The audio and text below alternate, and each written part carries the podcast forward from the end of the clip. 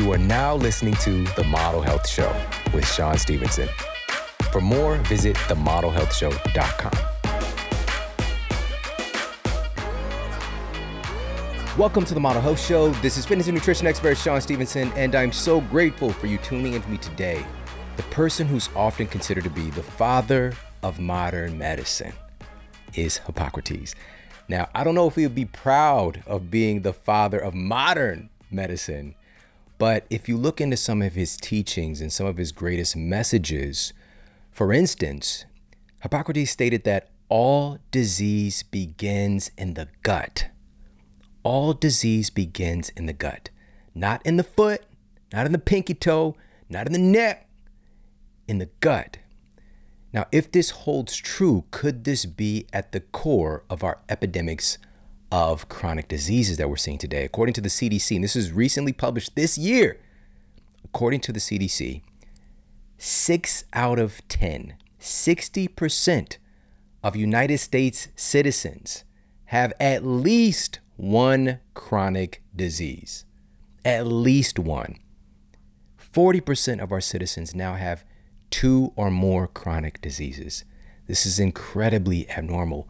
Now, if we were circling back to the father of modern medicine, the baby daddy of modern medicine, Hippocrates, saying that all diseases begin in the gut. If this holds true, could this also be the place to point our attention to help to heal our epidemics of chronic illness?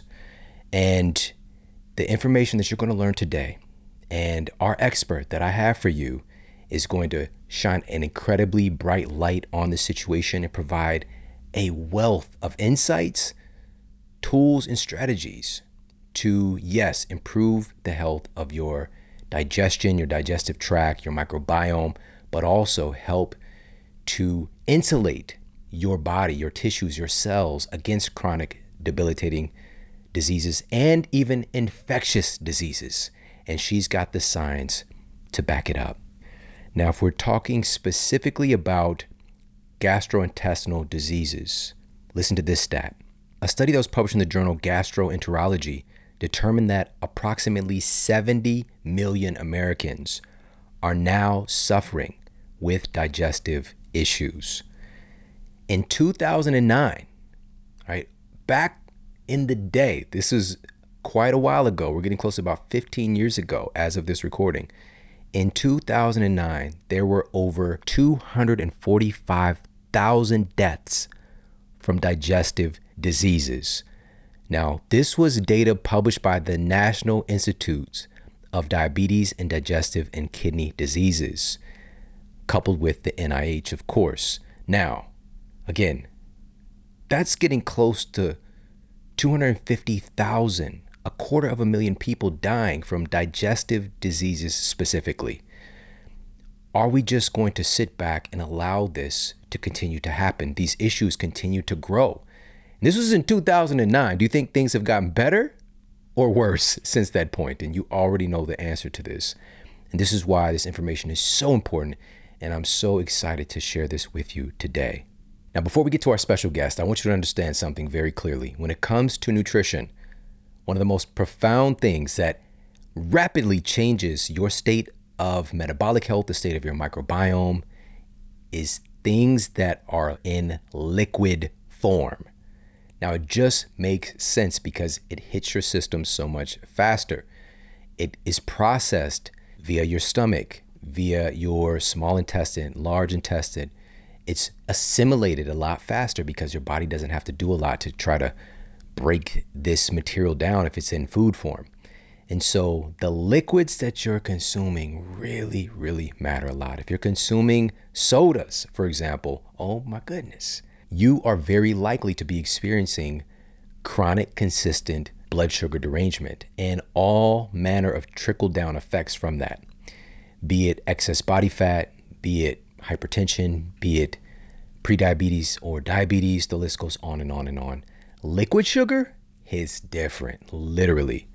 Now, the same thing holds true for healthier things, for health affirming things versus health detracting things in liquid form. Now, is there a beverage that can actually help to recalibrate and support and improve the health of our gut and our microbiome? Well, I'm here to tell you that there absolutely is. A recent study published in the peer reviewed journal Nature Communications uncovered that a unique compound called theabrownin, found in a traditionally fermented tea called pu'er, has remarkable effects on our microbiome. The researchers found that theabrownin positively alters our gut microbiota that leads to a reduction in hepatic fat. So, this is liver fat and reduces lipogenesis, which is the creation of fat. Lipo meaning fat, and genesis meaning creation. Now, another study published in the Journal of Agriculture and Food Chemistry found that pu'er may be able to even reverse gut dysbiosis by dramatically reducing ratios of potentially harmful bacteria and increasing ratios of beneficial bacteria. Now, when you hear about a tea like this, as with anything, you should be thinking about sourcing, about quality, because the tea industry is one of the most under-regulated industries, and there's a lot of problems. You know, even with teas that may be labeled as organic, they can have microplastics, they can have potential residues, they can have heavy metals. There's one company that's doing a triple toxin screen for common toxicants and they use a patented cold extraction technology for their pu'er tea. And this helps to increase the phytonutrients available that get all those benefits for the microbiome that we've been talking about. It's wild harvested as well. So, again, beyond organic. That's what we really want. Head over to Pique Life and get the very best pu'er tea on planet Earth. Go to piquelife.com forward slash model and get up to 15% off free shipping, and other bonuses like free tea samples when you try their new Pu'er tea bundles. Go to piquelife.com forward slash model. That's P I Q U E L I F E dot com forward slash model. Again, get up to 15% off, free shipping, and other bonuses with their new Pu'er tea bundles. All right, I love those guys. They have the highest standards and over 20 award winning tea flavors to check out. That's piquelife.com forward slash model. Now let's get to the Apple Podcast review of the week. Another five star review titled Wonderful Show by Horsey Girl 2222. I love this show. Shawn is so positive, honest, and dedicated to bringing great information on life and healing to everyone. His delivery is easy to listen to, and his gifts are amazing.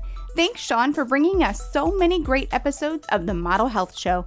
Thank you so very much. It's truly my honor. Thank you for leaving that review over on Apple Podcast. And now let's get into this powerful compilation of conversations with one of my truly dearest friends in the health space, Dr. Robynne Chutkan. Now, Dr. Chutkan is a board certified gastroenterologist and author of several best selling books. She received her bachelor's degree from Yale University and her medical degree from Columbia College of Physicians and Surgeons, where she also did her internship in residency and served as chief resident. No big deal, just a high performer. All right, no big deal, just somebody who is a high achieving individual. Now, she completed her fellowship in gastroenterology at Mount Sinai Hospital in New York, and she's been on the faculty at Georgetown University Hospital since 1997. But there was a profound shift in her practice and in her focus.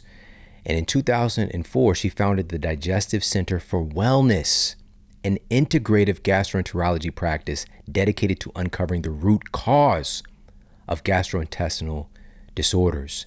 And Dr. Chutkan has also authored dozens of peer reviewed studies in academic journals. She's been featured everywhere in major media from The Today Show to CBS This Morning, the doctors, PBS specials, the list goes on and on and on. But Dr. Chutkan is, again, a, a great friend and somebody that we are constantly sending each other things back and forth, different new research, having conversations offline about these things. And she's a real one, I'm telling you, because you sometimes don't really know for certain is somebody congruent with what they're talking about and are they really standing up for our families? Are they really standing up for our citizens? And Dr. Chutkan is definitely one of those people. And so I wanted to put together some of the most valuable insights from our conversations over the years. And this is a game changer when it comes to mastering the health of your microbiome and your gut health. There is nobody better on planet Earth than Dr. Robynne Chutkan. Now, to kick things off, you're going to hear from Dr. Chutkan on the surprising truth about the multi billion dollar class of drugs called proton pump inhibitors, or PPIs, used to treat things like heartburn and acid reflux. You're also going to learn about some of the surprising causes of bloating.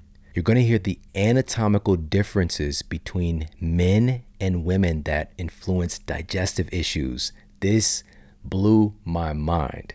And a lot more. Check out this first segment with the one and only Dr. Robynne Chutkan. And I'll tell you, Shawn, I distinctly remember the first time I realized that these drugs that we tend to prescribe like candy were really a problem. It was about 15 years ago at a food as medicine conference. And my friend Gerry Mullin, who's an integrative gastroenterologist at Hopkins, a great guy, he's got some great books out he started talking about the effect of acid blockers on the gut and the microbiome. And, you know, think about it a dozen years ago, 15 years ago, nobody really knew much about the microbiome, or, or rather, we knew about it, but we didn't know how important it was. And I remember listening to Gerry's lecture and just being riveted and realizing we are actually creating disease with a lot of these drugs. So let me walk you through what happens when you're Please. on an acid blocker, a potent acid blocker, like what we call proton pump inhibitors, a little purple pill and others. And keep in mind that these drugs are amongst the most commonly prescribed drugs in the world because when people have acid reflux and they take these drugs, these drugs really very effectively and efficiently block stomach acid. Mm. And what that means is you don't get that natural feedback that's so important from your body to tell you that something's wrong. You know, when you're having a porterhouse steak and mashed potatoes with cheese and a couple scotches at 10 o'clock at night and you don't feel well, that's a really important sign. That's important feedback that your body's giving you to protect you from doing it over right. and over again. And so when you remove that negative feedback, you can really induce some damage. So these drugs block stomach acid virtually 100%. And stomach acid is important for some really big reasons. Number one, they provide the ideal pH to digest food. So when you don't have any stomach acid, you get maldigestion, where you're really not absorbing and assimilating the nutrients properly. And we know that because we know people who are on these drugs for years and years, or, or even sometimes for months, can end up with iron deficiency. They can end up uh, malabsorbing fat soluble vitamins like A, D, E, and K. And this can actually lead to osteoporosis and osteopenia and so on. So, this can lead to bone issues because of not absorbing vitamin D and, and calcium and other things properly. So, maldigestion is a big one. The other thing is that having an acidic pH provides the ideal pH for the digestive enzymes to work properly. Hmm. So now the enzymes are trying to function in a different pH, and that's not quite ideal. But for my purposes, one of the biggest issues with them is that they cause an overgrowth of gut bacteria because they transform the stomach from a pretty hostile, acidic environment where excess bacteria don't like to hang out to a very friendly, alkali, inviting environment. And now you have overgrowth of gut bacteria in the wrong part of the GI tract. Gut bacteria really, as we go from north to south, from the mouth all the way down, the amount of gut bacteria increases. So they should really be concentrated in the colon. But instead, you have increasing levels of gut bacteria in the stomach and the small intestine, and a form of dysbiosis called SIBO, small intestinal bacterial overgrowth. It's really an imbalance issue. So these drugs can really create this problem, or they can compound the problem in somebody who has other risk factors like taking antibiotics, being a picky eater, and so on. And I'm so glad, Shawn, when you talked about your story, you mentioned this sort of background of dysbiosis because I see that so commonly. People might be struggling with thyroid issues or lactose intolerance or celiac disease or Crohn's, but there is a background of alterations in the gut bacteria yeah. and microbial sort of disarray uh, dysbiosis essentially. And so even if they remove the lactose or get rid of the gluten, sometimes they're still not better because right. they haven't dealt with the imbalance. So it's such an important point. So let's shift gears and let's talk about something that's a little bit more probably off the radar for people when it comes to bloating. Let's talk a little bit about how alcohol plays into this equation. This is this is a sad one. In the first book, Gutbliss, I talked about sad gas as um, six of the things that can bloat you. And the sad part is soy, artificial sweeteners, and dairy. And the gas part was gluten, alcohol, and sugar. Or as some of my friends like to say, well, what else is there to eat besides gluten, alcohol, exactly. and sugar? But, but alcohol can be really problematic on a number of levels. It typically causes you to retain water. So, in addition to causing bloating in the belly, it can make you puffy all over. And uh, so that's one way that it can cause bloating. It also damages the liver in excessive amounts. And most people would be surprised to realize that excessive amounts for women equal one or more drink per day. So seven or more drinks in a week. And for men, it's around 10 or 12. So alcohol really puts a, a sort of taxes the liver. And when you think about all the other drugs that people are often taking that are metabolized through the liver, whether that's a prescription drug or a supplement, that can really put sort of a toxic load on the liver. Right. And that can be a mechanism by which people get bloating also. Alcohol can be very hard on the lining of the stomach, and it can cause a condition called gastritis, which means inflammation of the lining of the stomach. You can get swelling of the tissues and bloating on that basis. So, from the more mundane, you had a few too many and you're puffy, and bloated to damaging your liver to causing inflammation of the stomach lots of ways. And of course more severe liver damage can lead to cirrhosis of the liver where you have a lot of excess fluid in the abdomen called ascites and you're super bloated. Mm, wow. This one is this is a tough pill to swallow. And it's just again everybody this doesn't mean that you can't enjoy some alcohol but it's to be aware that this might be causing an underlying problem and maybe you've tried a lot of other things, but now maybe we need to look at the um, we'll just say the the the, the party time with the wine because apparently so this is a thing that happens.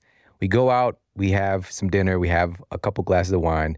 Then you come back home, you have a couple glasses of wine, and the wine just continues. Yes. It travels from the restaurant to the home. I mean, you just have to be aware of these kind of things. And again, it's all good from time to time, but if you're having strange issues with uh, gastrointestinal problems, bloating, maybe even skin problems, we might want to look at what's going on with the alcohol. Maybe pull it out for a little bit of time and see if th- things start to subside. Shawn, I was going to say also one of the big issues with alcohol is before there were antibiotics, what was our main way yeah. of preventing infection and cleaning wounds and so on, cleaning up the operating room? It was alcohol. Right. So alcohol has antiseptic properties and it is bactericidal. It kills bacteria. You know, when you go to get your blood drawn, they put that little swab on your arm to clean it, and that's alcohol. So, the same way alcohol exteriorly can get rid of germs, alcohol is getting rid of a lot of essential bacteria in the gut when you're drinking it. Wow. So, and shout out to anybody who might be drinking and listening to the Model Health Show. Again, no judgment, no love lost again, there are some, and there's some benefits, you know, things like wine, there's studies about this, but again, you have to keep everything in perspective. Pay attention to your body and keep it moving. All right, so let's, and on, on that note of keeping it moving, you mentioned dairy earlier. So let's talk about specifically lactose intolerance. Bloating, I think for a lot of people, they can see that being connected, but let's talk about that. Dairy is really for baby cows when you think about it, right? Bear, dairy is this ideal food that the mother cow produces to help nurse her baby cow to become a thousand pound, big, huge, grown up cow. And lactose is a milk sugar. It's what it is. And it's why kids tend to really like it because it's broken down into the bloodstream to something that is essentially a simple sugar. And it can create that effect that we all know that we get from sugar, sort of a sugar high when the dopamine receptors get triggered. So, the first thing to keep in mind is if we think about how we're designed and, and how the universe is designed, dairy is designed for baby cows, not for adult humans. And as a result of that, many, if not most adult humans, the number ranges from 50 to 75%, depending on which study you read, but most of us lose our ability to digest lactose. We become lactose intolerant. The enzyme lactase that's located in the small intestine along the brush border, and it's sort of precariously located there. Over time, you lose it. Now, some things can result in you losing it faster, like a viral infection mm. can wipe it out. Certain types of things, antibiotics can wipe it out. And there's so many people who know they're lactose intolerant. My 12 year old is guilty of this. She knows she's lactose intolerant, but she's like, ah, I still want some ice cream. And she, she would love me telling you this, that she has a worse gas after she eats dairy. and I'm like, Sydney, something died up in there. It is not, trust me, I know about gas. It's not supposed to smell like that. But she really loves it and she likes to eat it and she's a vegetarian. So she her options are a little bit more limited. So I give her a little bit of leeway. But most people have some degree of lactose intolerance like that, and they might be able to tolerate a little bit of yogurt or a little bit of hard cheese, but you know, they have a big bowl of ice cream or enough pizza, they start to feel sick. And again, I, love your message and it doesn't have to be all or nothing, yeah. but you have to really listen to the feedback yes. your body's giving you. And you have to think about your terrain. So if your terrain is really messed up, alcohol and dairy and sugar and some of these things could be problematic. So taking a break and taking it out, maybe reintroducing it in a limited quantity later on can be a really good way to go to figure out if it's part of the problem. Perfect, perfect. And so again, everybody, if you've been experiencing some bloating issues, uh, if this is something that even happens occasionally, that's what today's episode is really all about. Looking at some of the possible underlying things that can be causing this issue, and it's not healthy. You know, in the bloating, it's a it's a uh, symbol or a feedback from your body that something is awry, and we need to pay attention to that. So let's move on. And I thought this was so fascinating in the book. The anatomical differences can be yes. part of the reason why bloating occurs, more so for, for women. So let's talk about that. The voluptuous Venus colon. So yes. for years, I would hear my male colleagues tell women that they had a tortuous colon or a redundant colon. And I mean, who wants to be told you have a tortuous or redundant anything? Right. And I, I came across this information years ago when I was writing a paper for a book. I was writing a chapter on colonoscopy in women. It was uh, it was a book that was devoted to GI issues in women, and they asked me to do the chapter on colonoscopy. And I realized that women had lower completion rates for colonoscopy. What that means is that there was a higher percentage of times when the gastroenterologist could not get to the end of the colon in women. And that was true for women who had had surgery, like a hysterectomy, and so had scar tissue that might have been blocking things, or women who hadn't had surgery. And there were a lot of hypotheses floating around about why that was the case. And one of them was well, women just have a lower threshold for discomfort. And having been through 18 hours of labor, mm, I, I wasn't buying that one. Said i don't i don't think. I mean people uh, pain thresholds vary from person to person but a generalization like that that women have a lower threshold yeah, just didn't crazy. seem to make sense to me. So i yeah i started doing some research and i found three really interesting facts that were not known to me as a female gastroenterologist not known to my other gi colleagues i thought really not known to the general public. And the first is that women have a longer colon an average of about 10 centimeters longer now, 10 centimeters might not seem like a lot, but it leads to a lot of extra twists and turns, curviness, uh, redundancy, if you want right. to use that term, but it leads to a lot of extra twists and turns. And so it makes colonoscopy in women more challenging. I mean, the truth is, it takes me typically about twice as long to do a colonoscopy in a woman as it does in a man because of the configuration of the colon. And why do women have longer colons? We're not sure, but we think part of it might be so that they can absorb more water during childbearing to mm. keep the amniotic fluid replenished. So the longer colon is one important factor. The second thing is that women have a wider, deeper pelvis, and again, to allow for childbearing. And with that wider, deeper pelvis, most of the colon lies deep in the pelvis in women. And what else is in the pelvis? We've got a lot of plumbing. We've got a bladder, a uterus, fallopian tubes, ovaries. And so the colon has to wrap around all these organs and it's really crowded down there. And that's why in women, the first part of the colonoscopy, the sigmoid colon, which is low down in the pelvis, takes a really long time. Men, you guys just have a bladder and an itty bitty prostate, and that's it. So it's a quick, just, you know, I, I compare it to a horseshoe in men versus a Six Flags roller coaster in women. Wow. And so that's a second reason is a wider, deeper pelvis and the reproductive organs in women, everything competing for space. The third reason is hormonal, and that's because men have higher testosterone levels. Of course, women, we have testosterone too, just not as much.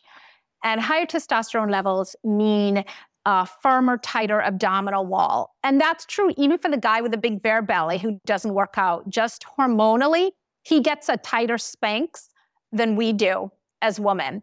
And so that tighter abdominal wall means that again, it's it's a firmer Spanx to hold everything in and prevent things from bloating as opposed to women who tend to have a more worn out Spanx because our abdominal wall is not as well developed. And and so this is just one of those, you know, one of those gender issues that comes up. Wow. This is and eh, I'm sure a lot of people and this myself included, I never thought about this. And I would see people coming in to my office in my clinic, and I would see, you know, during certain times of their cycle, we might have constipation, we might have diarrhea happening where they're going more at certain times. And now, again, this just all makes sense why it would change like that. And so let's shift gears and talk about that and how uh, menstruation can be a player in bloating as well. I love that you're this macho athlete and you are talking about this. This is so important. So, guys, listen up because you need to understand what's going on with your partners and mothers and daughters and so on. Yes. So I've got the, the biggest the smile on my face, by the way. I just thank you. Thank you. Go ahead. Go ahead. The cycle does change with the fluctuating levels of estrogen and progesterone and that does affect the GI tract also. So it's exactly as you said. And it tends to be, it can be different from woman to woman, but it tends to be consistent within an individual person. So woman will say, I always get diarrhea before my period. And somebody else will say, I tend to be more constipated. So it tends to be consistent, um, but it can vary whether it's looser or less loose within the cycle. And we definitely see that variation on a monthly basis. And that's because, again, these hormones affect the bowel too. And it's all connected. You know, you can't, somebody asked me the other day what an integrative gastroenterologist was. And I joked, I said, it's a gastroenterologist who doesn't own an endoscopy suite. So I'm not mm-hmm. trying to just scope everybody who walks into my office. But right.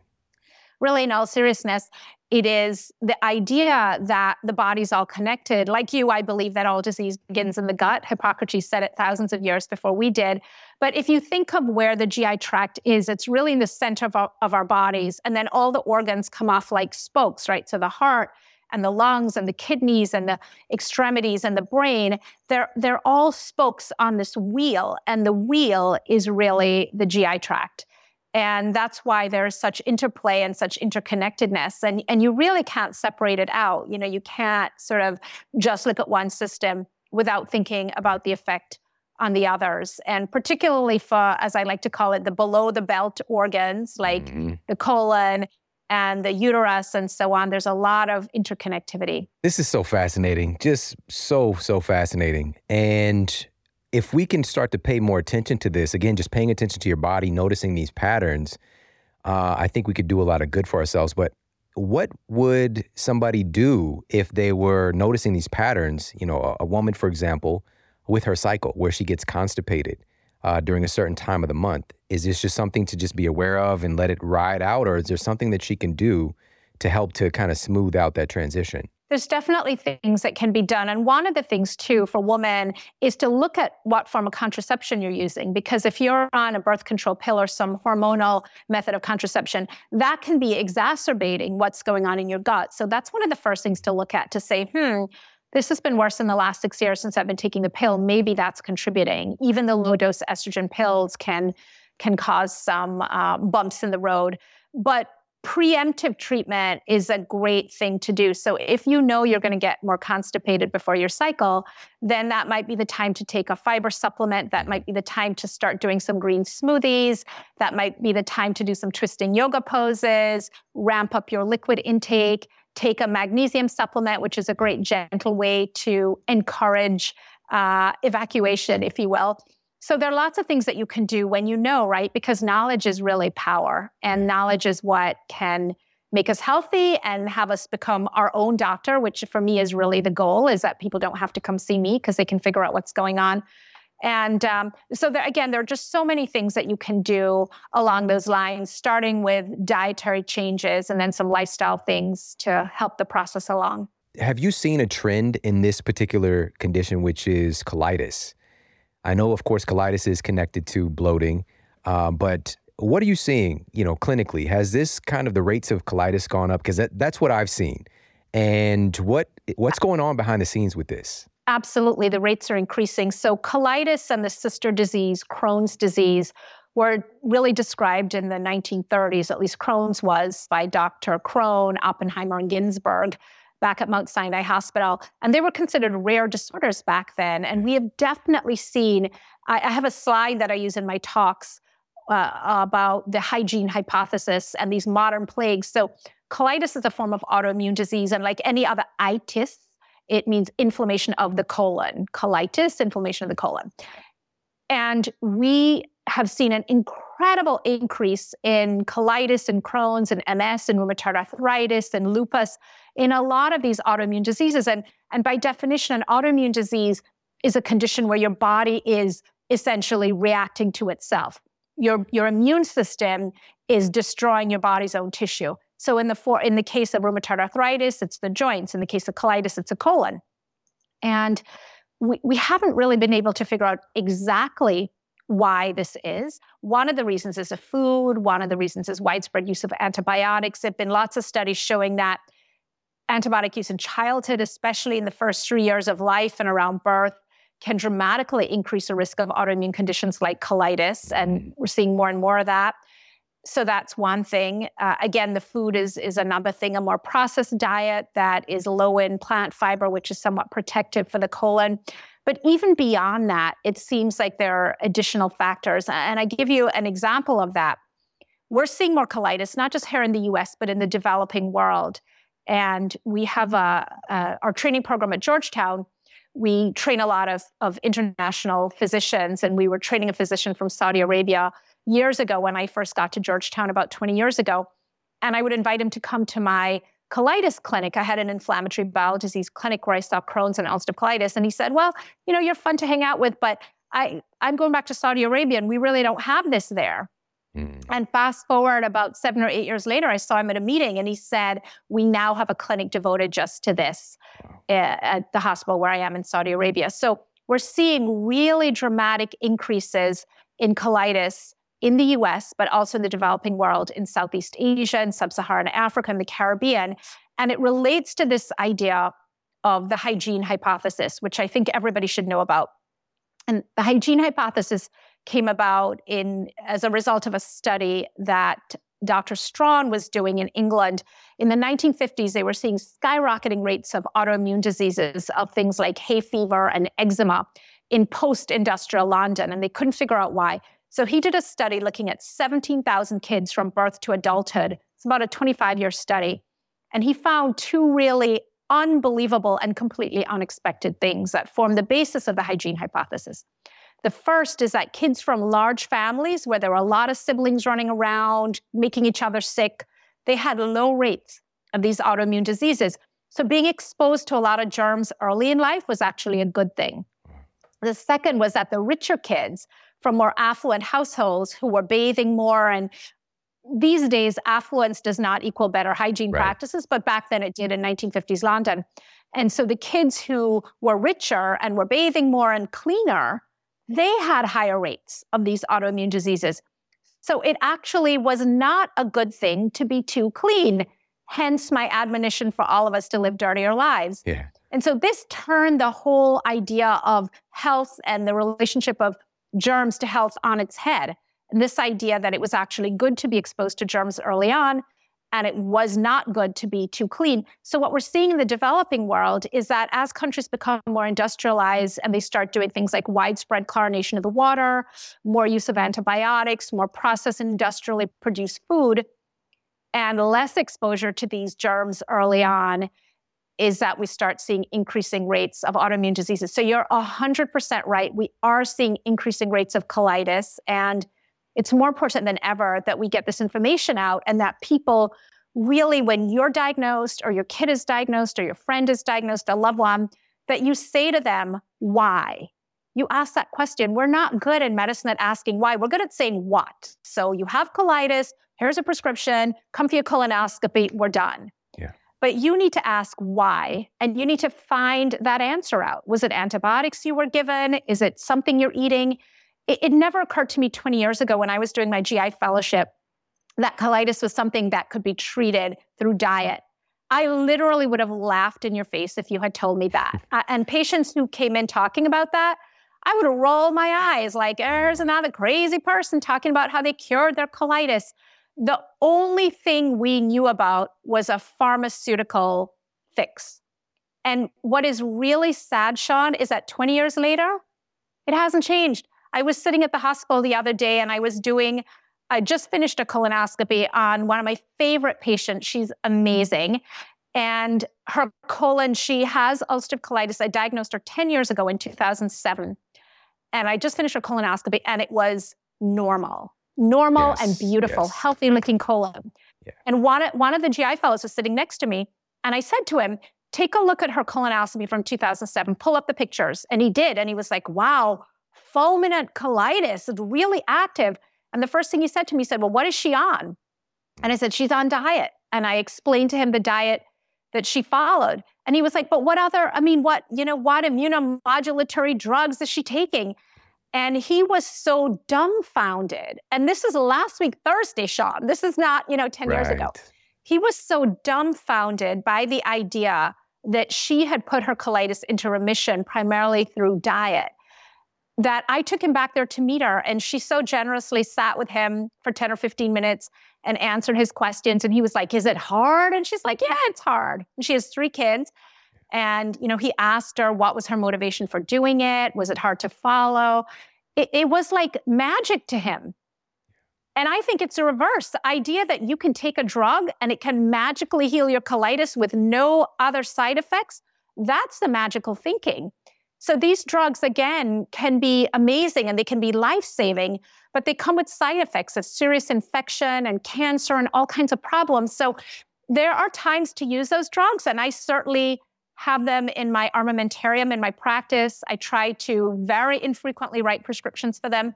But the idea that you would choose a drug that could potentially kill you Mm. over trying to control this on your own, that's magical thinking. And that's really the information that I want to get out to people is that you can actually control your health and what's going on in your body through the choices you make, through the thoughts that you think, the food you eat, the medications you take, through all the choices you make. And it's such an important message. All right, I hope that you enjoyed that first segment with Dr. Chutkan. We've got so much more game changing information to come. Now, again, one of the things that I really love about her is that she is truly about that life. She's truly about empowering our citizens, our families, and cultivating these things herself. She walks her talk, and she's also created an atmosphere within her household for herself, her husband, her daughter, a culture of family, health, and fitness and she's been instrumental in my education and also supporting my projects over the years. And my most recent project, she's the most excited about that I've ever seen, and she's one of the first person to be able to be able to see it. And it is the Eat Smarter Family Cookbook, and it's coming out very very soon. I want to make sure that you pre-order your copy. We want to make sure that this is the biggest book of the year. This is the only cookbook that's ever been created that is utilizing over 250 scientific references in the construction of the food, of the education. Most of it is centered around social constructs and how it affects our food and our health outcomes. How eating together with friends and family affects our food choices, in particular for our children. I've got the information, I've got the science to back all this stuff up, but it's all under the umbrella of joy and connection and family and deliciousness. All right. This is transformation that we get to eat. And I'm telling you, oh my goodness, these recipes are going to knock your socks off. I'm, I'm a foodie. All right. But we've been over the years just crafting ways to upgrade our favorite meals and to utilize real food, real food ingredients, and simple recipes. I don't want a recipe that's got 27.8 ingredients. Don't do me like that. I don't got time for that. So again, it's really family oriented, even from the recipe perspective. And the driving point of all this is joy. The driving point of all of this is delicious food experiences. And also, right now, for a limited time, you're going to get access when you pre order the Eat Smarter Family Cookbook. You're getting access to the Family Health and Fitness Summit for free. This is a $297 ticketed event, and you're getting it for free. Again, for a limited time, when you pre order the Eat Smarter Family Cookbook, you'll also receive exclusive online access to the October 2023 Family Health and Fitness Summit. Again, this is a free gift when you pre order the book. Let me just tell you about a few of the experts that you're going to get access to and hear about things like how they're able to create and eat healthy meals with their family, even with a ridiculously busy schedule. Their biggest secrets for creating a culture of health and fitness in their household, how to find the best deals for groceries, manage picky eaters, get kids involved in cooking, and more. You're going to be hearing from world champion, undefeated boxing champion Laila Ali. And by the way, she's about that life when it comes to food. She won the cooking show Chopped twice. And I've gotten the opportunity to eat with Laila many times. Oh my goodness. Ah, such a great cook. You're going to hear from Vani Hari, New York Times bestselling author. You're going to hear from Dr. Will Bulsiewicz. You're going to hear from Gabby Reece. You're going to hear from Shaun T. You're going to hear from Dr. Amy Shah. I'm telling you, this event is going to be a game changer. So, again, you get access to the event for free when you pre order the Eat Smarter Family Cookbook. Not only that, you're also getting instantly entered into the 25K health and fitness giveaway during book launch week for the Eat Smarter Family Cookbook. Here's just some of the prizes that we're going to be giving away $500 to $1,000 in groceries from Thrive Market, $500 gift packs from Paleovalley, $500 fitness equipment, gift packs from Onnit, and those are just a few of the things that are going to be given away. And you get instantly entered, plus other goodies as well. Definitely pre order your book right now. Support this movement. And I promise you, this beautiful book that is so rich in life changing information and, again, delicious food is going to be a favorite in your household. Go to eatsmartercookbook.com right now to pre order. That's eatsmartercookbook.com to pre order your copy of the Eat Smarter Family Cookbook today. Now, moving on to our next segment with my dear friend, Dr. Robynne Chutkan. In this segment, she's going to be sharing the shocking new data that details how antibiotics are being overprescribed. A new study linking antibiotic use to increasing rates of dementia, the surprising connection between digestive drug usage and COVID infections, and so much more. Check out this next segment from Dr. Robynne Chutkan. Sean, this study literally stopped me in my tracks. This was a study that came out in March that looked at frequent antibiotic use in women and noted a significant decrease in global cognitive decline. So they looked at over 14,000 women, these were female nurses, over a period of several years. And they found that women who were taking antibiotics frequently, and when they added it all up, it was for about two months or more over a four year period, had a seven point drop in cognitive decline globally. Now, what does a seven point drop mean? It turns out that's equivalent to about three to four years of aging. Mm. It's incredible, right? And yeah. so many of us are dealing with issues of family histories of dementia and, you know, concern about cognitive loss. And I don't think that the average person, I don't think the average physician, quite frankly, is aware of these kinds of statistics. And so, one of the things that I'm most evangelical about, if you will, is getting people to understand this connection between the medications they take and the effects on their bodies and their brains. Nothing is free. Not even a prenatal vitamin is free. Everything has side effects, and we know that antibiotics are amongst the most overprescribed drugs in the world. The Center for Disease Control and Prevention estimates that somewhere around 30 to 50% of antibiotic use in the US is unnecessary. So, you know, people always want to know. I gave a talk yesterday at a women's club, and everybody wanted to know what probiotic. I said, draw the brakes for a minute. I don't want to talk to you about what probiotic. I want to talk to you about all those antibiotics you're taking that you probably don't need. And you know, my patients, it's sort of a joke, but not really, where I say to my patients, if death is imminent, you have my blessing. Otherwise, here are some questions I want to ask your doctor who's doing the prescribing, starting with Is this antibiotic absolutely necessary? Is there an alternative? What would happen if I didn't take it? Could we wait? Am I even being treated for an infection? Or are you just giving me this antibiotic to prevent a possible infection? You know, all these things. And I think, unfortunately, Shawn, we're at this point in the medical system where we can't just blindly follow advice. We have to ask these probing questions if we really want to, you know, get to the right place. And we have to be really active advocates in our health and not just rely on the fact that, well, the doctor said, so this must be the way to go. Yeah, yeah. Here in the United States, especially, you're like a unicorn if you haven't had several stints of antibiotic treatment, especially during childhood. Like it's just one of those things that's automatic and frequent. And as you said, and I want to lean into this a little bit more because so often it's getting prescribed for things that it's not even valid for. And I think that there might be, you know, there is, of course, a placebo effect, for example, or things just run their course.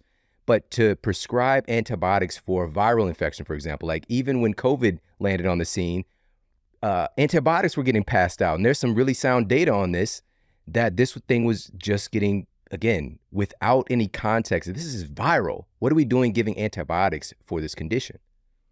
Yeah, that I think that's really kind of the salient point of the last two years. Antibiotics have zero effect against viruses, zero, zip, zilch, nada, none. The only situation where an antibiotic can be helpful in the setting of a viral infection is if you have what's called bacterial superinfection, meaning you also have a bacterial infection. And who, get this, Shawn, this is the crazy part. Who is at most risk for bacterial superinfection? People who've been taking lots of antibiotics and don't have enough bacterial foot soldiers to fight the virus. So the irony is that all these antibiotics people are taking, and, and honestly, I see sophisticated, well educated people. And when I tell them, you know that doxycycline your kid is taking for acne or that Cipro you're taking for a sinus infection, do you know that that is dramatically increasing your risk of COVID? They look at me in utter surprise, in utter surprise. And I think what it speaks to is really the power that the pharmaceutical industry has in terms of the marketing dollars. I mean, the money that is spent trying to convince people that these drugs are the answer and the only answer. And we've become so disconnected from our own bodies and our own strength, our own ability to fight these things. And I have to tell you, that's why I am really such a fan of your show because it really, you know, the goal, the mission is always to educate and empower people to say, you know what, you are actually in the driver's seat here. And, and that's so true when it comes to infection. And, you know, you let me know when you're ready to drill down to that whole gut immune connection and how it works. Because I think once people really understand the relationship, it becomes so clear. The path forward becomes so clear. Yeah, absolutely. And so we'll put also up uh, these studies as we go stuff. If Great. people are watching the video version as we go through things today, you could check out the studies. But one of them that I talked about, and this was over a year ago, was this huge meta-analysis looking at this phenomenon of something called polypharmacy, dramatically increasing your risk of severe COVID. So polypharmacy is being on multiple medications and they identified three specific types of medications that were tending to be the most pervasive and the most damaging. One of those was related to gut, so gut medications, so things that are uh, acid blockers, for example, and antibiotics. Why on earth would these be increasing your risk for severe COVID? And one of the things they highlighted in the study was that COVID is at least in part an enteric infection, a gut related infection because we know there's a lot of ACE2 receptors happening. And also, of course, your immune system in and of itself is hanging out primarily in that gut environment. So super powerful stuff there. Yeah, you you hit the nail on the head three times. Bam, bam, bam. The first is pointing out that COVID is in many ways a gut infection. In fact, we have about 100 times more ACE2 receptors in our intestines than we have in our lungs. So the portal of entry is often the gut. And that's why GI symptoms in some of the studies are present in up to 50% of people. And we know the virus is excreted in the stool sometimes for much longer than it's detectable in the sputum. So that was nail number one. Nail number two was talking about the acid blockers, proton pump inhibitors specifically.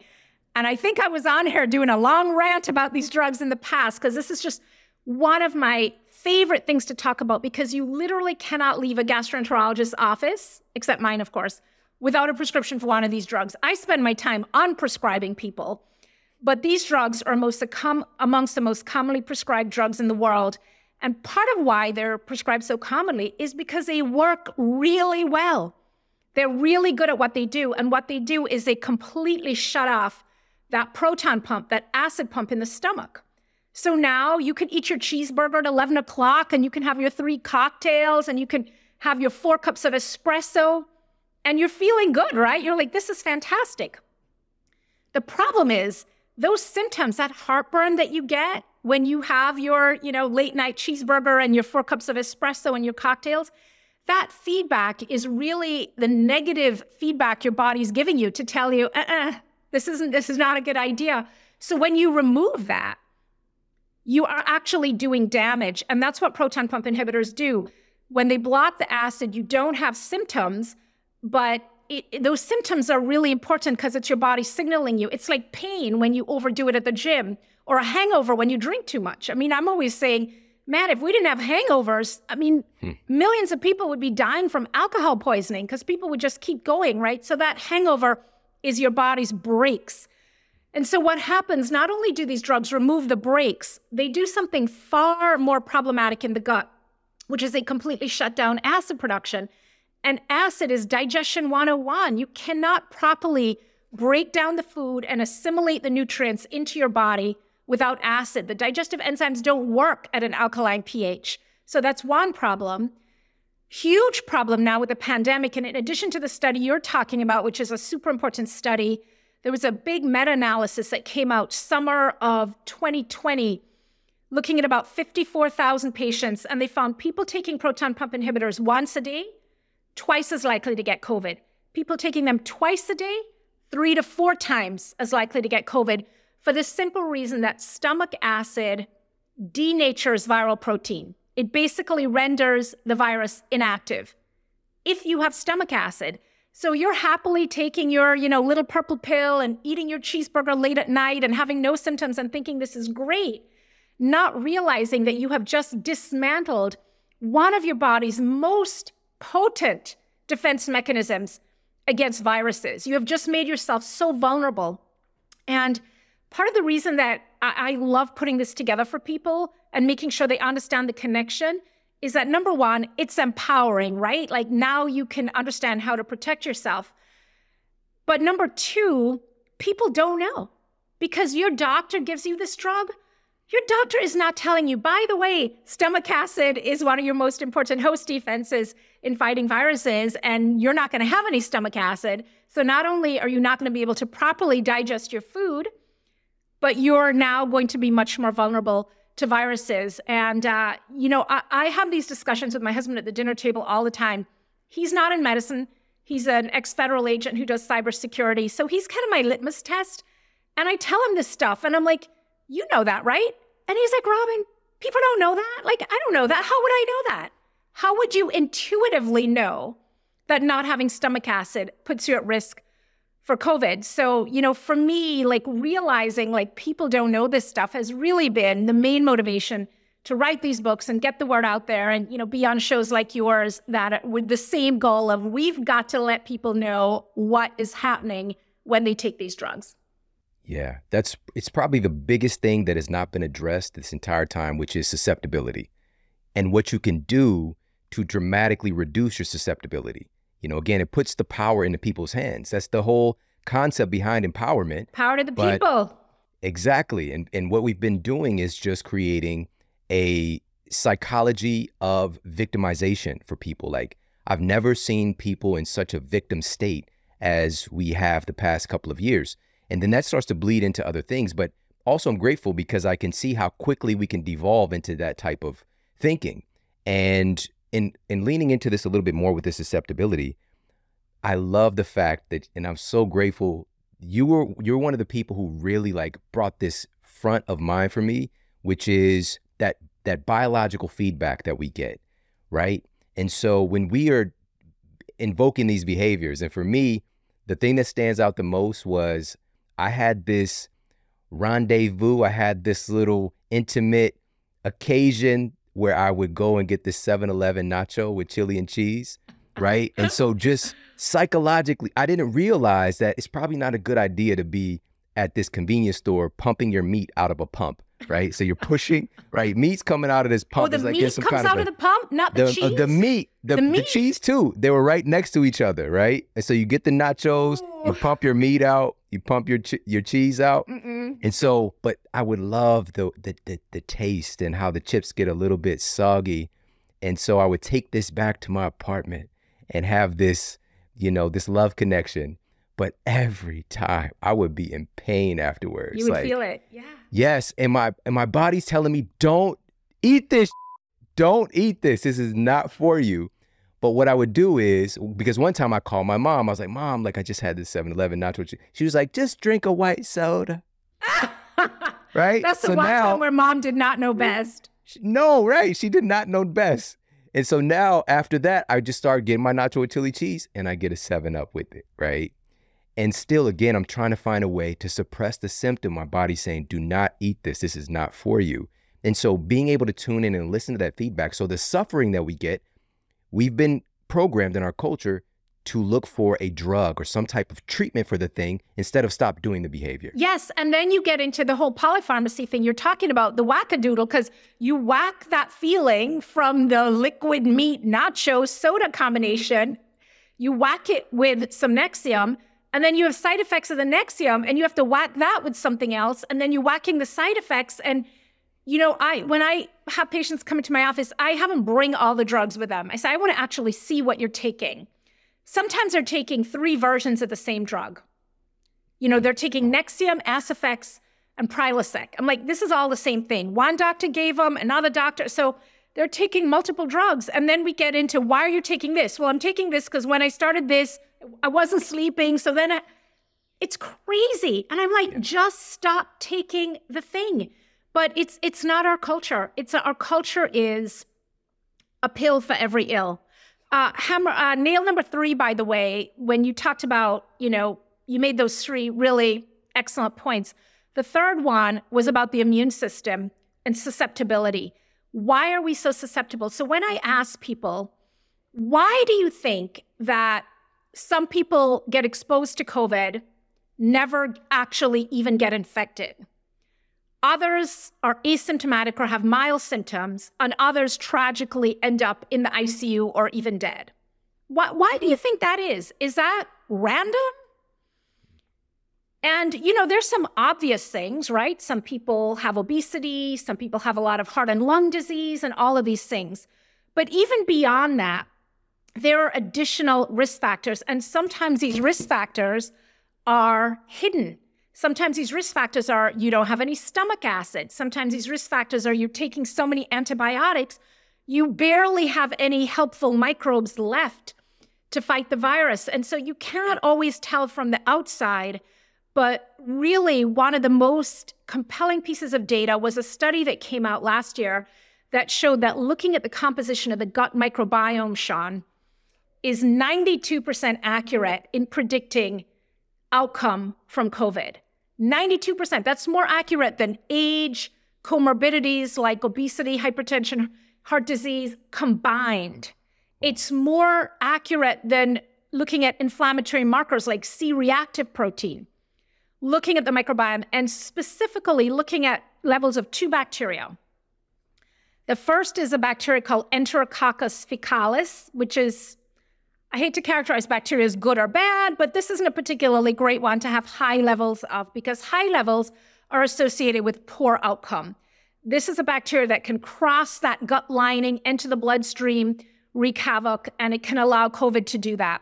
And the second bacteria is called Faecalibacterium prausnitzii, F. prausnitzii. It's my favorite bacteria of all time because it protects you against so many things against heart disease, against stroke, against colon cancer. And it turns out it protects you against COVID. So people with high levels of F. prausnitzii, the good guy, good gal, have much better outcomes with COVID. So again, this is not random. This is not luck. Sometimes it is, but rarely. You know, we can follow those breadcrumbs back. But here's the thing again you can't just go borrow some of your friend's F. prausnitzii or take the supplement for the short chain fatty acids, those important metabolites of microbes that the F. prausnitzii is producing that's keeping your immune system nice and Goldilocks, you know, just right. You have to actually eat the food that the F. prausnitzii needs to thrive and to grow and to have a healthy population. And so, hmm. you know, people spend so much time tr- trying to figure out how do I hack this? How do I get a supplement or borrow some stool or, you know, just eat the food. Just eat a little more fiber. It will make a tremendous difference. All right, I hope that you're enjoying this compilation of conversations with Dr. Robynne Chutkan, renowned gastroenterologist, best-selling author. And in this final segment, which I'm not gonna say is my favorite, but it's one of my favorite times sitting down with her and, and talking about health and wellness and really extracting some of the actionable things that we can do to transform the health of our microbiome and to protect and support our gut health. In this final segment, she's going to be covering the intimate connection between your immune system and your gut microbes, why obesity can dramatically increase the risk of severe outcomes from infectious diseases, and science backed ways to improve the health of your microbiome, and more. Let's dive into this powerful final segment from Dr. Robynne Chutkan. Shawn, you know, even in medical school, which for me was a long time ago, I don't think I fully appreciated the relationship between the gut and the immune system. So let's just start with physically. Where is the immune system located? 70 to 80% of it is physically located in our GI tract. So it is, you know, you have the gut lining, that thin membrane with little holes in it to allow nutrients in and waste matter out. And on one side of the gut lining, in the gut lumen, you have the trillions of bacteria. And on the other side, separated by a membrane that is literally razor thin, you have all the immune cells. And there's constant communication between the two. So when you think about it, our immune system is exposed to trillions, if not more, whatever the higher number is in that, of different organisms that are floating through the GI tract. Because remember, our GI tract is open to the environment, right? We all the stuff that comes in through our mouth. And so there are all these microbes, potential toxins, food particles floating around in the gut. Mm-hmm. And the immune system has to decide which of these things are potentially a threat versus which is just harmless stuff that's coming in. And how is it they decipher that? It's the gut microbes that mm. direct them to say, okay, this is something you need to react to this is something you can relax or this is actually helping. So think of the gut microbes as like air traffic control for the immune system. And so that interaction, that hand and glove relationship is critical for how our immune system functions. Wow, wow. So there's this really, it's a very intelligent system based on our choices, based on the health of this system, of how well it's going to be able to do its job. And so I would imagine that if there's some derangement happening, to be able to assess what a threat is and to properly respond is going to be hampered. Absolutely. So if you can even sort of physically think about what that looks like, right? So you have this thin membrane, immune cells on one side, microbes on the other. Think about what happens if there's damage to the gut lining, if those little holes become big. And so things are coming through now, that communication is disrupted.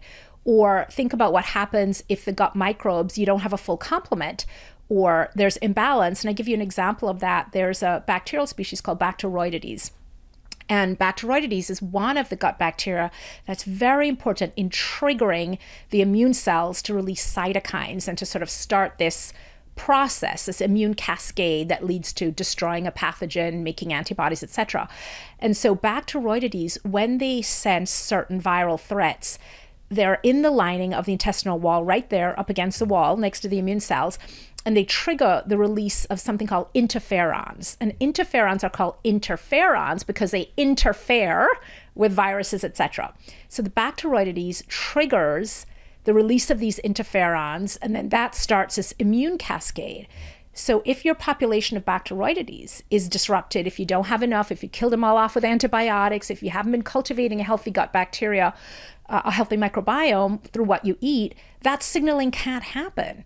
And that immune response may not get triggered. So it is both a sort of physiological process, but it's also an anatomical, physical process that's happening right there in your gut. Wow, that's so powerful. And also, that category or classification of bacteria is also so uh, associated with healthy body composition, insulin sensitivity, but it has this huge role also with the immune system that again you're really bringing to light versus like that class put up against firmicutes for example which yes. again everything has its role but firmicutes are more associated with obesity insulin resistance Absolutely. and also dysfunction to the immune system and an interesting point about about firmicutes and evolution is that in people of northern european ancestry who you know thousands of years ago had to endure cold winters, that class of bacteria, that family, was more involved with being able to store calories as fat to get through a long winter mm. when food wasn't available. Wow. We don't have long winters when food isn't available anymore, right? So there's this, you know, evolutionary development of the bacteria, but they're now maladapted to the environment that we live in. That's so fascinating. It's just like nature finds a way. There's a purpose behind yeah. all of these things. But as we'll talk about today, our environment, internal and external today, is so abnormal so quickly. It's probably a big reason why we're experiencing what we're experiencing. And in the book, you really highlight that COVID 19, even though the way that the information has been, kind of been propagated and we've been inundated with certain beliefs about things, it wasn't necessarily very indiscriminate. You shared that, and this is a direct quote from the book it's less about the potency of the pathogen and more about the health of the host.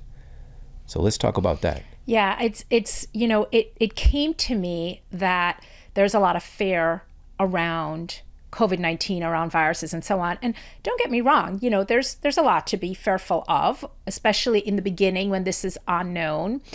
But what I want to remind people is that for every condition, for every disease or illness, for cancer, for heart disease, for bacterial infection, for viral illness, the health of the host matters. Yeah. And it matters greatly. If you are an 80 year old who's a smoker, hypertensive, diabetic, sedentary, overweight, and you get a heart attack, you're going to have a very different outcome from somebody who's 25 and healthy and exercises and is in great health, right? So, for every condition we're talking about, the health of the host, what we call our terrain. What does our soil look like? So I like the soil seed comparison when we think about terrain theory. Pasteur's germ theory says that an organism, a germ, a pathogen, gets into our body and makes us sick. And that's true. SARS CoV 2 can get into our body and make us sick. But terrain theory, which was championed by another Frenchman, Antoine Béchamp, Terrain theory says that if our soil is healthy, that seed can pass through our system, may make us a little bit sick, but we'll recover. We're not going to have the same bad outcome. And we have some fascinating data that really validates terrain theory. So, if you look at one of the landmark studies that was done during this pandemic, it was done looking at microbial analysis as a predictor of outcome. And they found that the health, and not just the health, but the particular representation of certain organisms in the microbiome, which was a marker for health, could predict outcome with 92% accuracy, Shawn. That's way more accurate than looking at comorbidities like heart disease, lung disease, whether you're a smoker, etc., combined. Yeah. Even when you throw in inflammatory markers in the blood like C-reactive protein, etc., you still don't get close to 92%. And what they found was, again, high levels of a bacteria, Faecalibacterium prausnitzii, which is a bacteria that is associated with eating a lot of plant fiber, was protective. And people who had low levels of Faecalibacterium prausnitzii were more likely to have respiratory failure, be on a ventilator, be in the ICU, and even die. And conversely, they found high levels of a bacteria called Enterococcus faecalis, a bacteria that we know can penetrate the gut lining, and get into the bloodstream, cause problems. High levels of that one were associated with poor outcomes. So it's kind of incredible that a little a little schmear of stool can give you all this information. But when you think about the fact that your microbiome is a more unique identifier of you than your own DNA, it's not surprising, right? The microbiome reflects everything about you, where you've lived, what you've eaten, medications you've taken, even your thoughts, because stress is also reflected in the microbiome, can affect the balance of, of gut bacteria. So, you know, for me as a gastroenterologist, when I was in med school a long time ago, people were like, why do you want to do GI? Like, you want to wait around and people stool? Like, why don't you do dermatology or opto or something cool?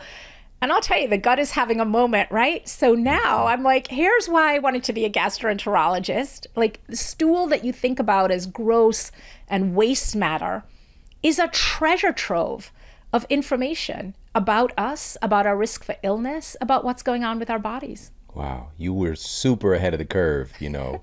and this reminds me of this William Churchill quote There's nothing more powerful than an idea whose time has come. And you, like you said, the gut is really having a moment right now. And you mentioned 92% accuracy, being able to check what's going on with your microbiome, 92% accuracy in being able to assess your outcomes via a COVID infection. So it's just yeah. like this biomarker is so remarkable at telling how your body's going to react to this virus and probably any other thing we're going to be exposed to. Absolutely. And, you know, it's not an accident that some people have high levels of Faecalibacterium prausnitzii and other people have low. That's directly related to diet. So you can't, unfortunately, just go borrow some Faecalibacterium prausnitzii mm. from your you know, plant eating friend or from the health food store. You've got to cultivate that. But the beautiful thing about this, Shawn, and the optimistic message, and the reason why I'm so excited to bring this information to people is that you can actually change your microbiome and you can do it pretty quickly. I mean, you can't, you know, change it overnight, but you can make little consistent changes to how you live, how you eat, even how you think, how you sleep, all of these things that can make you healthier and more resilient. Yeah, it's just start the process. Start today. the The best time was probably to start last year, but the second best time is now. Uh, another quote from your book. You said, "quote Susceptibility and poor outcomes are almost always predictable and preventable, or at least reducible." Right. So we this stuff isn't just random, right? right? And seeing being able to really assess our susceptibility and also our potential resilience under these conditions is really important. And with that said, this leads to another part that you mentioned counseling and strategizing about that risk and how to reduce it are much more effective than any drug or medical intervention because medications are critically important for those who need them, but for the majority of us, our body's own ability to resist, heal, and recover from viruses is vastly superior. And you know, I, I want to unpack that a little bit because I want to make sure people understand we're not blaming and i certainly am not blaming anybody for a poor outcome. I anybody who gets sick from this viral illness is a tragedy and certainly people who have died or who are still suffering with post-viral symptoms that is a tragedy. But you can acknowledge that and also at the same time point out that there are risk factors that we know about yeah. and we don't just know about them because we have sort of pulled it out. We know about them because there is really reliable data behind it so if you look, for example, at having obesity, we know that is a significant risk factor that is associated with a much higher likelihood of doing poorly. And when you think about it, there's some very clear reasons. Somebody who has obesity, particularly if they have a lot of central obesity, it's harder for the lungs to expand. So having obesity interferes with mechanical ventilation of the lungs. And this isn't just true for COVID. This is true for, eh, for pneumonia, for any respiratory illness. There are going to be worse outcomes. And when you can't inflate and, and, and deflate your lungs properly, properly, what happens is that bacteria can pool in some of these spaces in the lungs, and you're at high risk for bacterial superinfection. So now you have a bacterial pneumonia on top of a viral illness. We know that in people who have obesity, they have factors floating around in the blood, pro inflammatory factors like clotting factors that can make you more likely to clot and have problems there. We know that adipose tissue itself is immunologically active and is producing sometimes extra cytokines that are leading to an overblown immune response. You're hmm. overshooting the mark and you're ending up with cytokine storm and acute respiratory distress syndrome, etc. So we know that there are these medical factors associated with being obese, with having obesity. And it's critically important that we provide people with meaningful tools from a public health, from a policy point of view, to help people. And we have to look at this as a collective problem. Somebody being obese is not just their problem, like, sucks to be you, too bad. You know, if you think about viral shedding, we know that in the setting of obesity, viral shedding can be prolonged by as much as 42% longer. And so, what that means is that somebody who has obesity can be shedding a virus longer. There's more opportunity for transmissibility, and there's more opportunity for viral transformation to potentially a more virulent form of the virus. So, this is a collective problem, right? We are only as healthy as our least healthy citizen. Mm. And so I, I, I think we've seen an incredible spirit of generosity and graciousness with this pandemic, with people coming together, helping their neighbors, and so on. But I, I think we we really need to take a different approach to obesity in our society, and we need to look at it as it's a problem for our society, not for the individual person only and what can we do to help our brothers and sisters who are struggling because it's it's hard right it's very hard especially if this is something that you've been dealing with from a young age. It's hard to lose weight. And how can we have more more resources for people in terms of access to healthy food, access to spaces for leisure, etc. And it's particularly important in certain communities. If you look at our African American community, we have extraordinarily high rates. And it's not surprising that those rates are also tied to economic disadvantages, etc. Yeah, thank you so much. You just unpacked really why obesity is a risk factor because just to be clear again this is not about a vanity metric. This is about true human functionality. I love you gave a mechanical example with the lungs yeah. right? But also you gave that kind of internal the word inflammation is getting it's also having a moment right now and talking about how mm-hmm. fat cells themselves are kind of sending out a false distress signal when they're under stress because of the the contents that they're forced to carry on and is putting the body into a pro-inflamed state and then a pro-inflammatory virus exposure comes along what do you think is going to happen Boom. we talked about this i think i sent you the study early on but you know it's one of our conversations over the last couple of years but the cdc did a huge meta-analysis over 800 us hospitals over 540000 covid-19 patients huge set of data the number one risk factor for death in their assessment was obesity. Yes. The number one risk factor. And it particularly people under 65, it, it's way more likely. I mean, the the number I believe from one of the large studies was 113% more likely to be hospitalized, 70 something, maybe 76% more likely to be ventilated, and a very high number more likely to die also. And again, this is something we can do something about. By the way, I love how we exchange these articles and we geek out, and I'm like, nobody else is really interested in this, but Shawn and I are like exchanging these texts and like, can you believe that? Look at this. Yeah, thank you. I appreciate it. of course. That. And we're doing things to again get to I, I'm so grateful actually for this experience in a way because and it's it, it takes some time to process things of course but it's giving us an opportunity to really look at our state as a society. I think that especially when we're working towards health and wellness we can get into our own little bubbles and we can overlook that so much has been going wrong in the last few decades. The rate of obesity as we talked about before the show got started in children has tripled since the 1980s something is severely wrong here and we can start to let things linger a bit when right now something like COVID 19 brings about a sense of urgency to make some changes. Because again, this is the number one risk factor, but we did the thing we tend to do, which is we got to find a drug to try to fix this. And again, just look at the outcomes from that whole thing.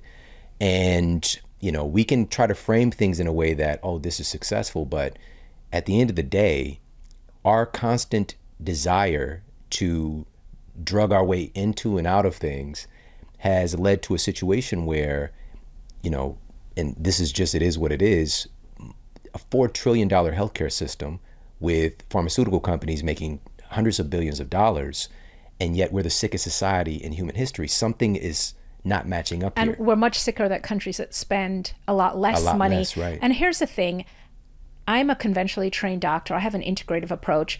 I am all for judicious use of medication. I am delighted, personally and professionally, that we have ventilators and monoclonal antibodies and all sorts of things for people who need them. But wouldn't it be so much better if we didn't need them? Yes, if we exactly, were healthier exactly. and we didn't need them? And the outcome is different, right? The, these things can save lives for sure. But again, a healthier host means that you're much less likely to need these things. Let's talk about another one of these host defenses. So we we talked about stomach acid, so important, but you talked about something and the way that you articulated in the book was so fascinating. Mucus of all things. Again, we just think it's it's another one of those dirty words. Good old snot. And what's funny, when I was going into GI, I had a couple friends who were going into pulmonology, being lung doctors, and I was like, "Oh my god, snot is so gross." And they were like, "Are you really a gastroenterologist dealing with stool telling us that snot is gross. So there's there's all this sort of you know battling about like which is grosser, snot or stool. And um, you know now as it turns out, they're both really important, right? I mean, again, these things you think snot is something nasty you should blow out or suppress. So let me tell you about mucus. First thing that I want people to know is that most of the mucus in our body, the overwhelming majority, comes from our GI tract. About one and a half liters a day are made in our gut. So it doesn't come from our head or lungs, primarily from our gut.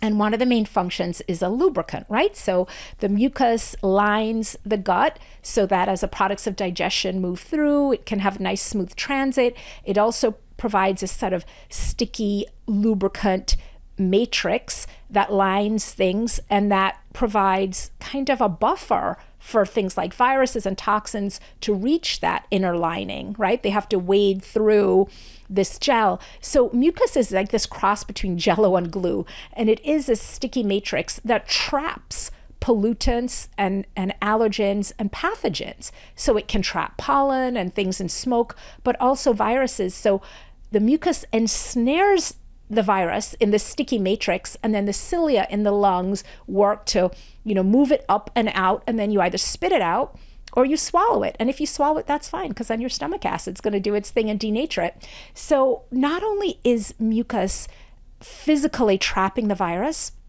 but mucus also has proteins in it called mucins. And these mucins have enzymes that can degrade viruses. Mm and again render them inactive. So it's a double whammy, right? It physically traps it, and then the enzymes work on it. It's like spider web and and degrade it. So if you have good quality mucus, if you stay hydrated, let me take a sip in honor of the mucus. You stay hydrated, you have nice healthy mucus. You don't smoke, you get some fresh air, you eat a healthy diet, all these different things. You have good quality mucus and your mucus is able to work for you.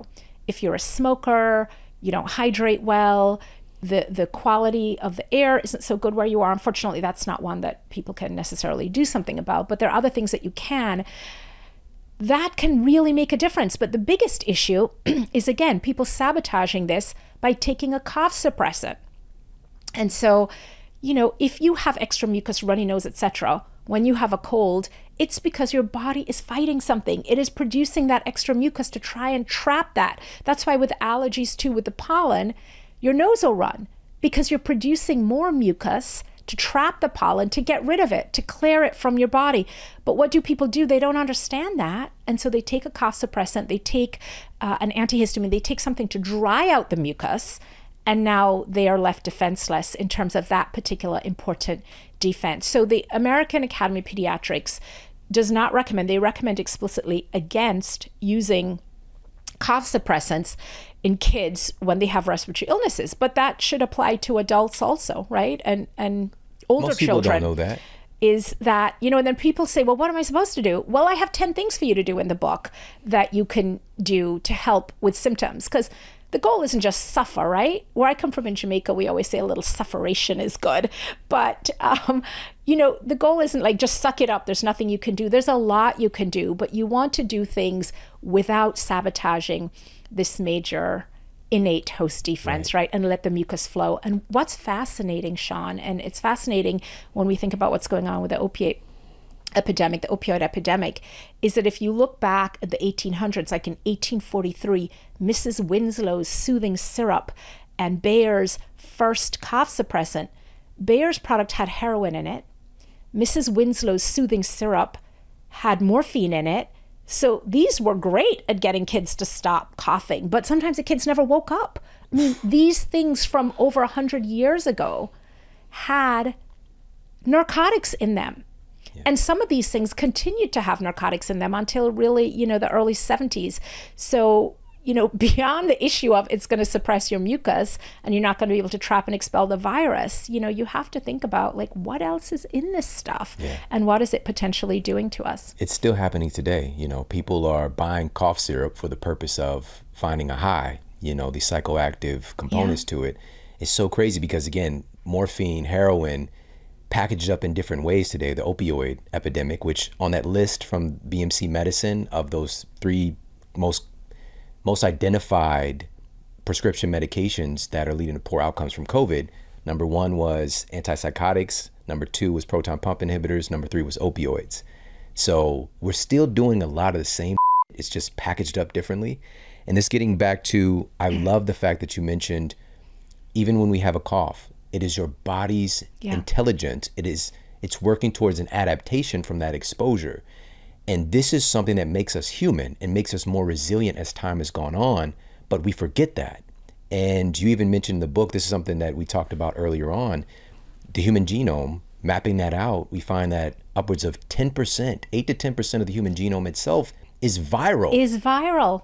As we've evolved and adapted to these exposure and, and it's it's going to continue happening but it's getting ourselves to a place where we understand and identify these symptoms as these adaptation responses as our bodies are kind of taking on this new sampling new data and figuring out ways to be more resilient in the environment but i got to mention this because allergies you said allergies earlier and we think again we have this innate susceptibility where i looked this up reading your book.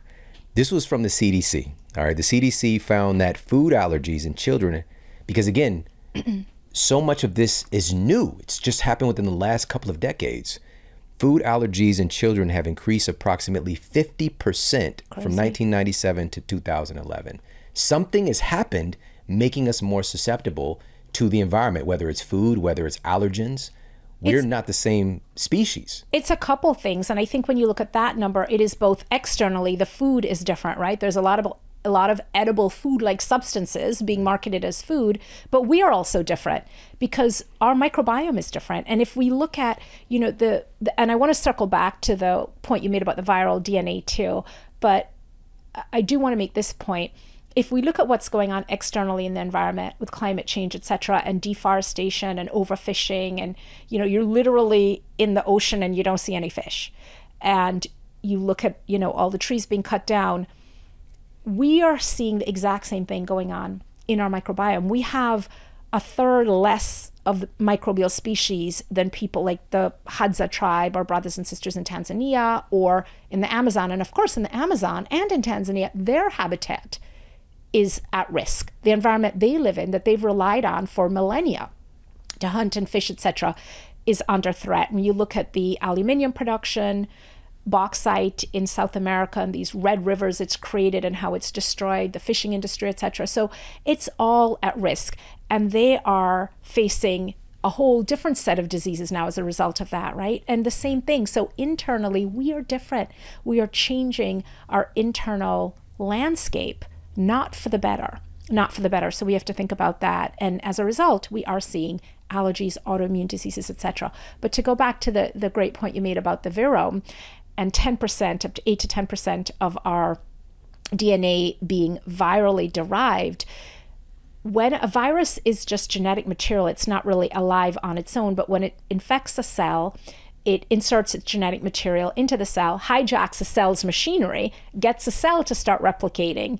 It's the original gangster, these viruses, mm-hmm. gets the cell to start replicating its viral material. If it infects a sperm or a gamete, reproductive organ cells, it then gets into our DNA, becomes part of the reproductive process. And some of these viral proteins are responsible for really important functions, like for placental proteins that are involved in reproduction, proteins that encode memory. There are viral proteins that make us immune to viruses like to other viruses like HIV, to bubonic plague, to all kinds of things. So if we look at herpes simplex virus, mice infected with herpes simplex virus are more resistant to bubonic plague, bacterial infection caused by Yersinia pestis, and so are humans. Now, fortunately, bubonic plague is not something, knock wood, that we have to worry about at the moment but it just shows this sort of adaptive evolutionary advantage, right? That exposure to some of these viruses can provide. Yeah, ah, I love this. So, of course, the most important part of your book. You've got the education component, but also what can we do proactively? What are some of the steps that we can take? Because there are really three major sections in the book. Part two focuses on what goes wrong, how all this stuff came to be. In part three of the book, you have the antiviral gut plan, and you talk about building up your body, is one of the highlighted things, securing your defenses. So let's talk just a little bit about that. Give people a brief insight into some of the do's and don'ts for us to support our microbiome, our gut health, and just to become more resilient moving forward. Sure. And I will say, when I wrote my first book, Gutbliss, back in 2013, I wasn't even writing a plan. It was really my team at, at Avery that said, uh, people want to know what to do. This information is great, but what to do? So there was a plan. And then second book, The Microbiome Solution, was a bigger plan. This book, the plan is it's part three, but it's almost half the book. This book, I really, I finally, I'm like, I get it. People want to know what to do. And I had so much fun with the plan, Shawn, being really sort of creative about workarounds. So, you know, the food part is maybe the most obvious part, right? Explaining, you know, what are the things. But the nice thing about it, it's less about what you shouldn't be eating and it's all about what you need to add in. You know, add in a tablespoon of a fermented food like sauerkraut just a tablespoon, it's about 10 grams, is going to give you up to 28 different bacterial strains that are all doing really important things. So it's like a live, you know, it, it's it's living food, medicinal food. So the food one is maybe the most obvious, but if you think about like the sleep one, and of course you're the sleep master, right? I mean, if you really want to know how to sleep well, but um, I, I did I did make the connection for people between sleep and the gut because, as you know, Shawn, serotonin, the feel good hormone, is made primarily in the gut, and serotonin is a precursor hormone to melatonin that you need to sleep. So there is this, you know, incredible connection between what's going on in the gut and sleep and the neurotransmitters through the gut brain axis etc so i had a lot of fun coming up with okay here are some things that you can do and, you know, you'll see that melatonin is in there. I talk about it, but it's way down towards the bottom of the list, right? There's it's divided into different sections about your environment and, you know, habits, etc. And then, you know, at the bottom, okay, here's some sort of medical supplement type things. Environmental things, the open air factor, that's something that people don't talk about. This is something we know from back 100 years ago with the Spanish flu epidemic Ironically, with military personnel, the officers were often given a bed inside the hospital to recuperate, and the enlisted men were put on little cots outside. Like, you don't rate, you're just an enlisted guy, you're just going to be on a cot outside. Well, there was a huge difference in the mortality rate. The people recuperating inside had up to a 40% mortality rate in some instances, and outside 13%. And the reason for that was what is called an open air factor, OAF, which is defined as a germicidal constituent in open air. This is different from sunlight and vitamin D that can be uh, toxic to viruses and some other pathogens. So there are tips in there for okay, even if you can't get outside and you know do some forest bathing and walk in the woods, you can literally open your car window, yeah. bringing some outdoor air in. That can make a difference. You can poke your head out the window, sit on the roof, you know, step outside on a balcony, that kind of thing. Exposure to soil microbes, literally putting your hand in some dirt, profound impact on what's going on with your microbiome. So some of these environmental things are are really important also. So it is, as you said, it's divided up into sort of building up the body and, and also giving people really detailed information. For example, if you're on a proton proton pump inhibitor, here's a schedule for how to taper off, and here's some tips to help you. Now, of course, people need to do that in conjunction with their healthcare provider, right? But really, step by step, detailed information. The medication section is the one that I'm really the proudest of because I tell people these are the medications that are problematic, but I don't just say, don't take these medications. I say, here's what you should ask your doctor mm-hmm. about what you could take instead including alternate day dosages, different form of this medication that will still be anti-inflammatory but isn't going to be as toxic to your gut microbes, and then here are possible substitutions. So I give people literally a checklist with detailed information that they can take into their doctor's office and say, Well, I'm on this. What about that? And I do that for all the different medications because again and I you know I was wary about it cuz I'm like I don't want to be giving really prescriptive advice to people I'm not their doctor but I realized people need the information to have that conversation with their doctor, yes. right? And so I wanted to make that really easy for people in the book are what are the different things that you could do instead. And it's amazing how much of the time, because I do this with my patients, they may be being prescribed something. Maybe their rheumatologist has them on a high dose of ibuprofen or something for joint pain. And I'll say, This is what I want you to ask them. And they go and ask them. And the doctor's like, Oh, yeah, sure. And then they come back mad to me saying, why didn't they do that in the first place? And I'm like, I don't know, but mm. they're doing it now. So, you know, I want people to have that dialogue. It shouldn't be a monologue. If you go to see a doctor and they're just talking at you and it's not a conversation, and you're really not able to exchange ideas and information with them and get their opinion and feedback, you need to find a new doctor. Thank you so very much for tuning in to this episode. I hope that you got a lot of value out of this. Isn't Dr. Chutkan amazing? Ah, I love her so much. If you enjoyed this, please share this out with your friends and family and share this on social media. Take a screenshot of the episode and tag me. I'm at Shawn Model. Tag Dr. Chutkan as well. She's at Gutbliss on Instagram. Probably the best handle. Let's top 10 handles on Instagram. And just share the love with her. I'm sure that she would absolutely enjoy that. All right. And of course, you can send this directly from the podcast app that you are listening on as well to somebody that you care about. And listen, we've got so much more in store for you. So make sure to stay tuned. We've got some epic world class guests, powerful master classes. And of course, we've got the Eat Smarter Family Cookbook coming very, very soon. Head over and pre order your copy and get those bonuses right away. It's eatsmartercookbook.com. And again, be ready. We've got so much more in store for you. So make sure to stay tuned. Take care. Have an amazing day. And I'll talk with you soon. And for more after the show, make sure to head over to themodelhealthshow.com. That's where you can find all of the show notes. You can find transcriptions, videos for each episode. And if you got a comment, you can leave me a comment there as well. And please make sure to head over to iTunes and leave us a rating to let everybody know that the show is awesome. And I appreciate that so much. And take care. I promise to keep giving you more powerful, empowering, great content to help you transform your life. Thanks for tuning in.